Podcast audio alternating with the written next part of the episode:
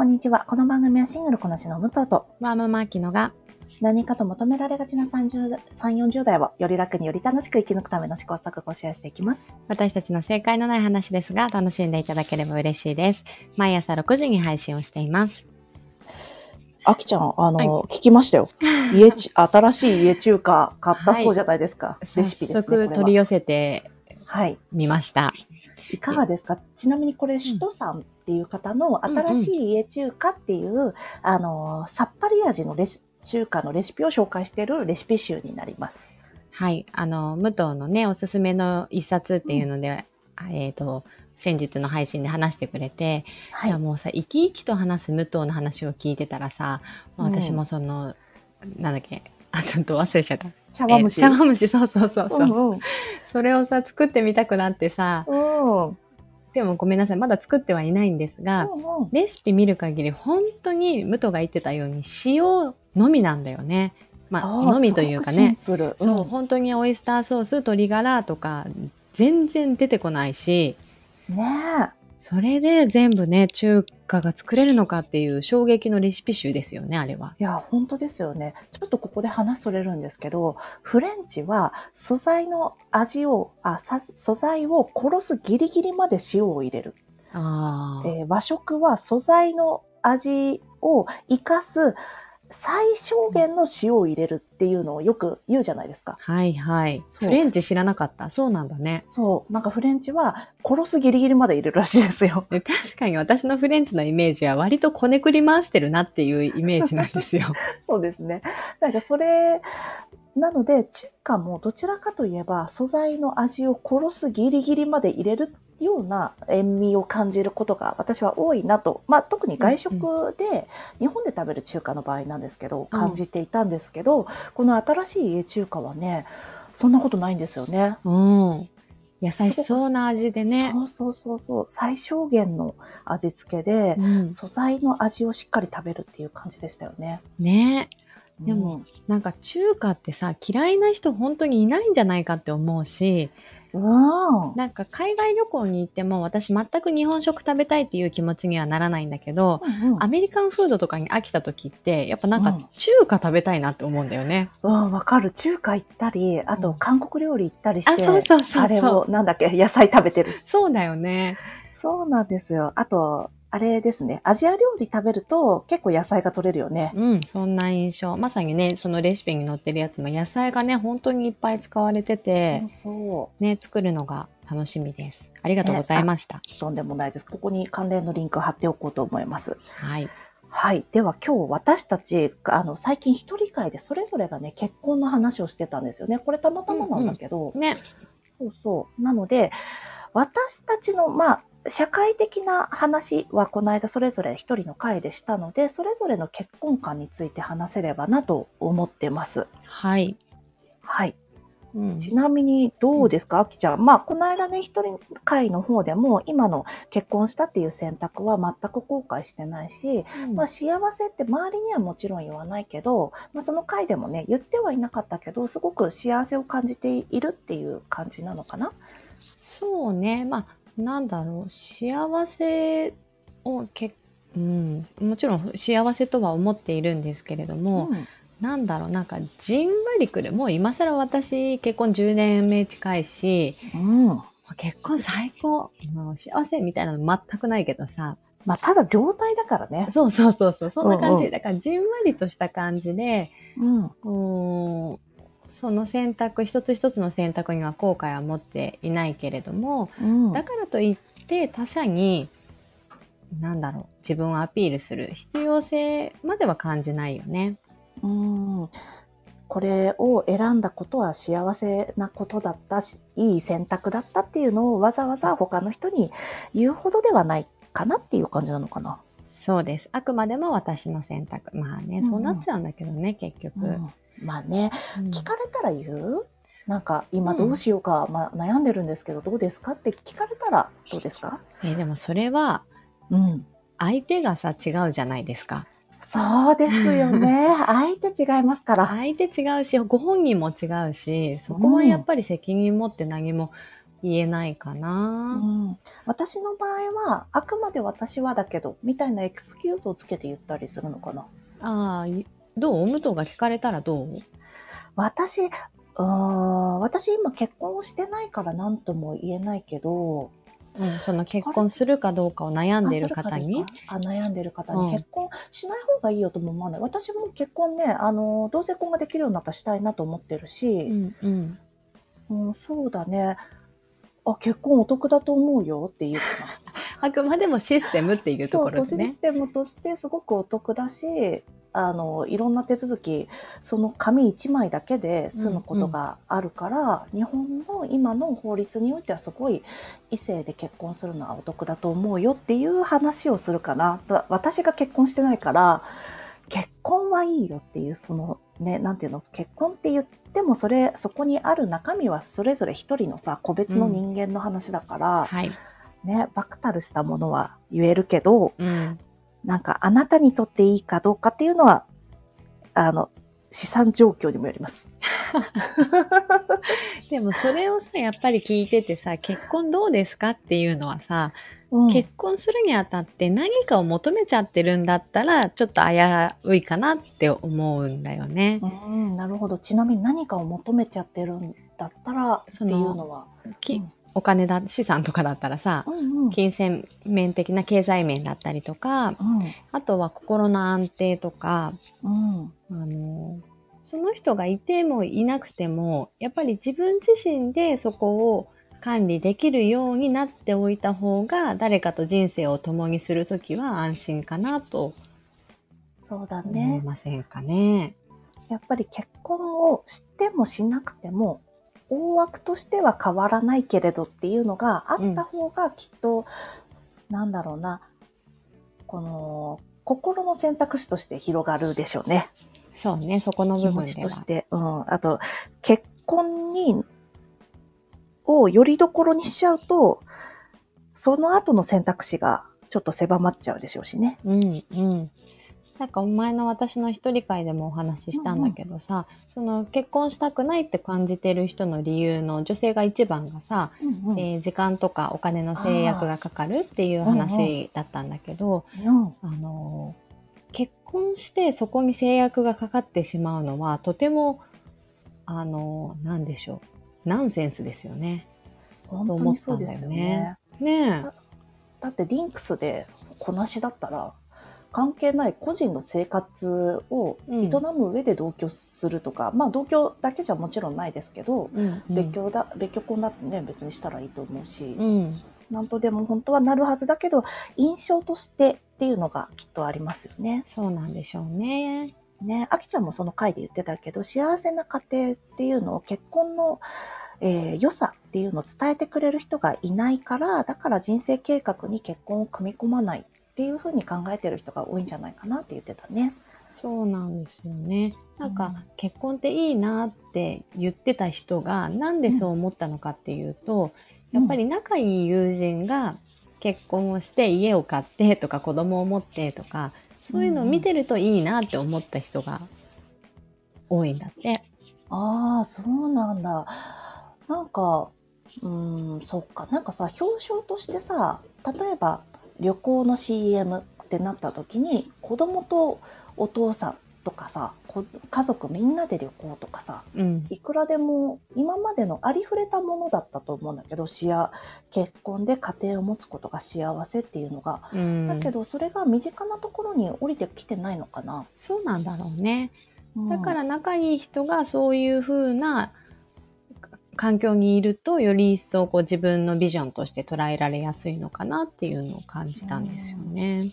なるほどね。今はちょっと結婚のことを、あの、いろんなセクシャリティのとか、いろんなライフスタイルが出てきたから、結婚は、まあ、墓場だとはもちろん言わないし、なんですかね、ネガティブな側面を言言える時代になってきた。言っても、キーな目で見られない時代になってきたっていうのはあるよね、きっとうんね。うん。ちなみにその時、あきちゃんが子供や家庭を持ちたくないっていう人が、うん。まあ、数パーセントいてって言ったた時に、その時、あの、強い言葉だなと思ったっていう話をしてたんだけど、それはなんで強い言葉だなと思ったの、あの、たまに武藤も言うけどさ、うんうん。私は子供を持ちたくありませんっていう発言をするうん。にはさ、結構勇気がいることだろうなって私は感じていて、今の時、代は言えると思うよ。うん。だけどちょっと前は少し勇気がいったのかなと思って、だけどもうこういうなんだろう、全体のアンケートでもそういう話が普通にね、上がるっていうところうんは時代の流れ、時代の変化を感じたんだけど、うん。もう上位に入ってくる子供を持ちたくないですっていうのがはっきり言えるっていうのが、うんうん。うん、なんか、うん、別に強い、強いというか、あ普通に言える時代になったんだなっていう意味合いで言ったんだよね。ああ、なるほどね。うん。じゃあ、子供や家庭を持ちたいって言ってる人に対しては、別に強い言葉だとは思わないって意味だよね。ああ、それはまあ普通に願望と思うかな。うんうん。じゃあ、やっぱりまだちょっと普通なことっていうかん認識ではないって感じなのかな？私の中にはないけどね、やっぱ武藤が一番ずっとそばにいて、そういう存在がいるから、うんうん。そうとは思わないけど、子供を持ちたくないから結婚しない。ああ、でもどうなんだろうね、子供を持ちたくなくても結婚するでもいいと思うけど、そこはイコールじゃないくていいと思うけどね。ね。子供、まあ、えー自分の体を使ってっていうのはなかなかあれかもしれないけど、なんだっけ、その時50代、60代になった時に結婚難しいよね、子供も難しいですよねっていう話をしたけど、結婚はね、意外といけるだろうしね。ああ、まあそうかもね。うん。もう難しいって言っちゃったんだけど、まあ多うん分さ、ハードルがじゃだんだん上がってきているっていう意味合いでね、うんうん。お伝えできればなとは思うけど。うんうん。そうだね。うん。強い言葉っていう、なんて言うんだろう。ニュアンスとして、なんかもうちょっと違う感じだったのかな。うん、そうだね。ちょっと誤解を招いてしまうかもしれないけど、あ、でも強い言葉が私悪いこととは思ってないけどね。はっきり言えるっていう意味合いで。ああ、なるほどね。うん。なんか、私はそれにね、非対称性を感じたんだよね。ここの非対称性？子供や家庭を持ちたいには強い言葉だとは感じなくて、願望って思うけど、うん子供や家庭を持ちたくないは願望ではなくて、主張みたいに感じたってことだよね、あと思ったの。そうそう、そうかも。うんうん。もう、子供や家庭を持ちたい。そうか、それも主張だけどね。うん。でも多分それは広く一般にルフされて受け入れられていること。で、子供や家庭を持ちたくないっていうのは、まだ広く一般にはルフされていない主張の強い言葉っていう風に感じたのかなと思ったんだよね。うん、そうかもね。私自身もやっぱり結婚、うん、あーでもどうかな。私も結婚してからずっと子供を作らないできたから、結婚イコール子供とは思っていないけれども、うん。まだそういう世の中なんじゃないかなっていう私の見方だけどね。うん、なる個ほど、ね。人的な見方だけど、うん。じゃあ、お互いの、それぞれ私たちシングルと結婚してる、結婚している状態にあるあきちゃんと、なんかメリットデメリットみたいなことをお話ししていきましょうか。はい。ちなみに、ありますか？デメリット。結婚してデメリット。なんか、ほんとそこ表裏一体かなと思って、うんうん家族が増えるっていうこと自体がメリットでもありデメリットかなって感じるかな。うんなんか私一人っ子だったし、うんもともと家族が少ない中で育っているから、うん。あのー親戚のね、集まりもそうしょっちゅうあるわけでもなかったし、うんうん。なんかね、そういうのが増えるっていうこと自体に少し抵抗感があって、だけうんど結婚は嫌おうなしにやっぱりね、家族が増えるっていうことだから、うん。お相手の家族もそうだし、自分たちで子供を持つなら、そう、そこも増えていくしね。そうだね。きっと、まあ、その二人によって、それは、その役割はしませんよっていうこともできるっちゃできるんだろうけどね。うんうん。でも、まあ、それを選択するかしないか、その人それぞれだからね。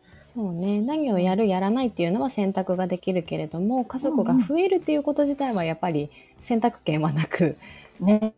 もう、だからそこかな。良くも悪くもっていう部分で。うん。ね、その頼りに、なんだろうな、支えてくれる人が増えるっていうことでもあるだろうしね。うん、自分たそうだちのね。そういう存在だったらね。うんうん。ね、支える人が増えるっていうことでもあるだろうし、逆でもあるだろうしね。ね、だからその時々であの立場は変わっていくとは思うんだけどね。うん。武藤はどうですか、ち私はですね、やっぱり良さは身軽な子だし、うん。悪さは、あの、効率的じゃない。一人で暮らしてるのは。だから、まあ、これって別に結婚に限らないんですよね。うん。え、でも私からしたら一人の方がよっぽど効率よく、なんか余計なものをしなくてもいいっていう部分を感じちゃってたけど、あ、そういうわけでもないか。なんかほら、家賃ってさ、二人で割った方が安いとかさ、ああ、まあそうね。ああその経経済面かな？経済面は何人かで暮らした方が、まあ、それはルームシェアとかで解消できることでもあるんだけど折半した方がさシェアした方が何でも安い。安いって言い方あれなんですけど、うんうん。あの例えば1人だったらリーチできないところも3人で出資すればリーチできるみたいなことありますよね。うんうん。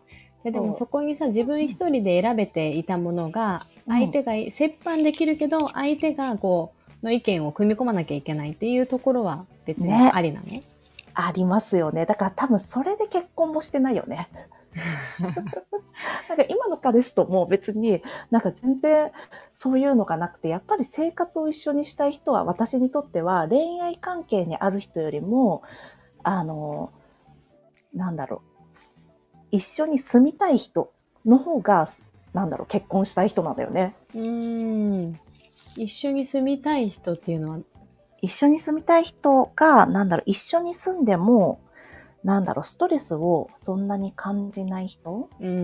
だから恋愛関係にあることが、その、そストレスを上回った推、結婚というプロジェクトを進めるための推進力になるっていうことは往々にしてあると思うんです。うんうん。恋愛関係がなかったら進められないような面倒くささとか、お互いの摩擦みたいなものって、どこででもどんな関係でも生じると思うからね。うん。なんだけど、私が今結婚した人は、長くだらだら友達やってきた友達なので、うんうん。やっぱりそこにね、あんまり大きな摩擦がないんですよね。うん。なので、恋愛関係を推進力としない人、ただ、だけど一緒に住みたい人と結婚したいなって思ってますね。うん、生活していくっていう意味合いで。そうそうそう。あで、なんだっけ。で、私、ほら、生殖する気持ちがないじゃない。うんうん生殖能力ももしかしたらないかもしれないけど。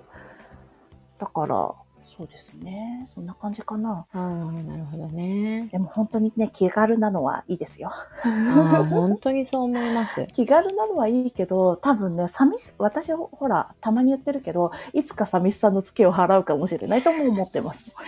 ああ、でも寂しさって、なんかこれ前も言ったけどさ、パートナーがいる人の方が寂しさを感じやすいっていうデータもあるくらいだからね。そうだよね。結局自己管理なんだろうなって、ついつい私はそう思ってしまうんだけどね。確かにね。この私、そういえば同い年ぐらいの、ちょっと前にもお話ししたけど、私より少しだけ年上の先輩というか、えー人生の先輩が、えーパートナーを亡くされてう、ん。で、これからって時だったのにねっていうのもあったりしたから、うんまあ、結婚イコール寂しさがなくなるっていうことじゃないっていうのはもちろんね、そうなんですよね。うーん。そうですね。まあ結婚ってね、本当本当状態ですよね。そうだね。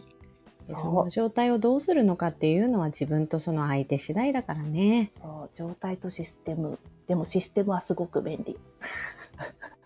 そうかもね。でも付帯するあの義務みたいなのが社会的に大きすぎるっていうことも同時に思ってますね、私は。はい、そうですね。ただ社会、それはただ社会的にであって、当人同士で回避することもできるなとも思ってます。うんうん。そうだね。うん。まあそういうシステムに支えてもらっている部分もあると思うので、うん。うん、ね。そうそう。ただやっぱそのシステム解体して、特に福祉とかはね、この家庭内でやるって、やるのを前提としてしまわない方がきっとね、いいと思うんですけどね。そうね。もしかしたらさ、今はまあ語れる部分がこの範疇だけど、うんうんこの年齢を重ねて、お互いに介護とかが入ってくると、いやー、また全然ね、違うことを話せるんじゃないかなとも思いますね。いや、本当にそうですね。介護とかが入ってきたら、よりうん。家庭内に付帯されるものっていうのは、きっとね、はい。大きくなってきちゃうでしょうしね。ね、生涯で言うと、まあ、結婚ってね、いいのか悪いのかよくわかんないなと思いますね、改めてう。ん、そうですね。なんかそれを考えてみると、あきちゃんの、えーこの間見たアンケートの結果で、結婚し、いずれはしたいを含めると、75%ぐらいの方が結婚されたいって思ってたんですよね。結婚したいは50%かな。50%で、い？ずれは。したい。どちらとも言えないがが25% 25%ぐらいだったのかな。で、したくないが25で、また、そこが半々くらいだったのな。じゃあ、こう、まあでも、なんというか実態に即してる感じしますね。するする。ね、これでだんだんさ、親の介護とかを目の当たりにするようになったら、どんどんこの、うんね、データの数字は変わってくるんでしょうね。ねえ。本当にね。まあまあ、そんな感じで、まあ結論はね、出ないですけれども。本当そうですね。じゃあ、こんな感じでしょうか。あ、あと私たち、これ言わなきゃいけなかったんですが、来週ちょっと配信スケジュールが変わるんですよね。はい。変則的になるんですよね。はいご。めんなさい、これ明日、明日じゃないや、一人会の、今週末の一人会の方でもそれぞれでお伝えしていこうと思うんですが、来週12月の25日クリスマスの日は、あきちゃんが一人会を行います。月曜日ですね。はい。はい。で、12月26日、えー火曜日に私が一人会を行います。はい。で、その後3日間は、うんえーコーチングを含めて、え2人会をね、行って、29日の金曜日で今年の放送を最後ですかね、はい。になるといよい思よいます。はい。いよいよですね。ね27、28、29で終わりだね。はい。で、その時に、あの、私たち、何でしたっけ、過去の放送をね、まとめようかなと思ってますので、うんうん。あの、年末年始、忙しい方と暇な方で、結構ね、ばらけると思います。私はちなみに暇な方な方なので。まあね、いや、こちらもあの、暇ではあるんだけど、うん、実家周りとかね、こう、周りにいる人が多くて、そうそう、対人が応だったりね。ね、一人になる時間があんまり取れなくなる時間ではあるよね、そうなのよご家族がいる方は。私は多分ね、シドニーとかちょっとドライブしたり、ダラダラしてると思いますので、いいですね。そう、なので、えー、それ、なんですかね、あの、Spotify あたりでプレイリスト作れるといいんですけど、ちょっとできるか考えてみます。はい。では、こんなところですかね。今日も聞いていただきありがとうございます。この番組はスタンド FM はじめ各種ポッドキャストで配信しております。ハッシュタグ、正解のない話で つぶやいていただきましたら、私たちがいいねやコメントしに参ります。皆さんのフォローやご意見いただけますと大変励みになりますのでお待ちしております。ではまた次回、失礼いたします失礼い。たします。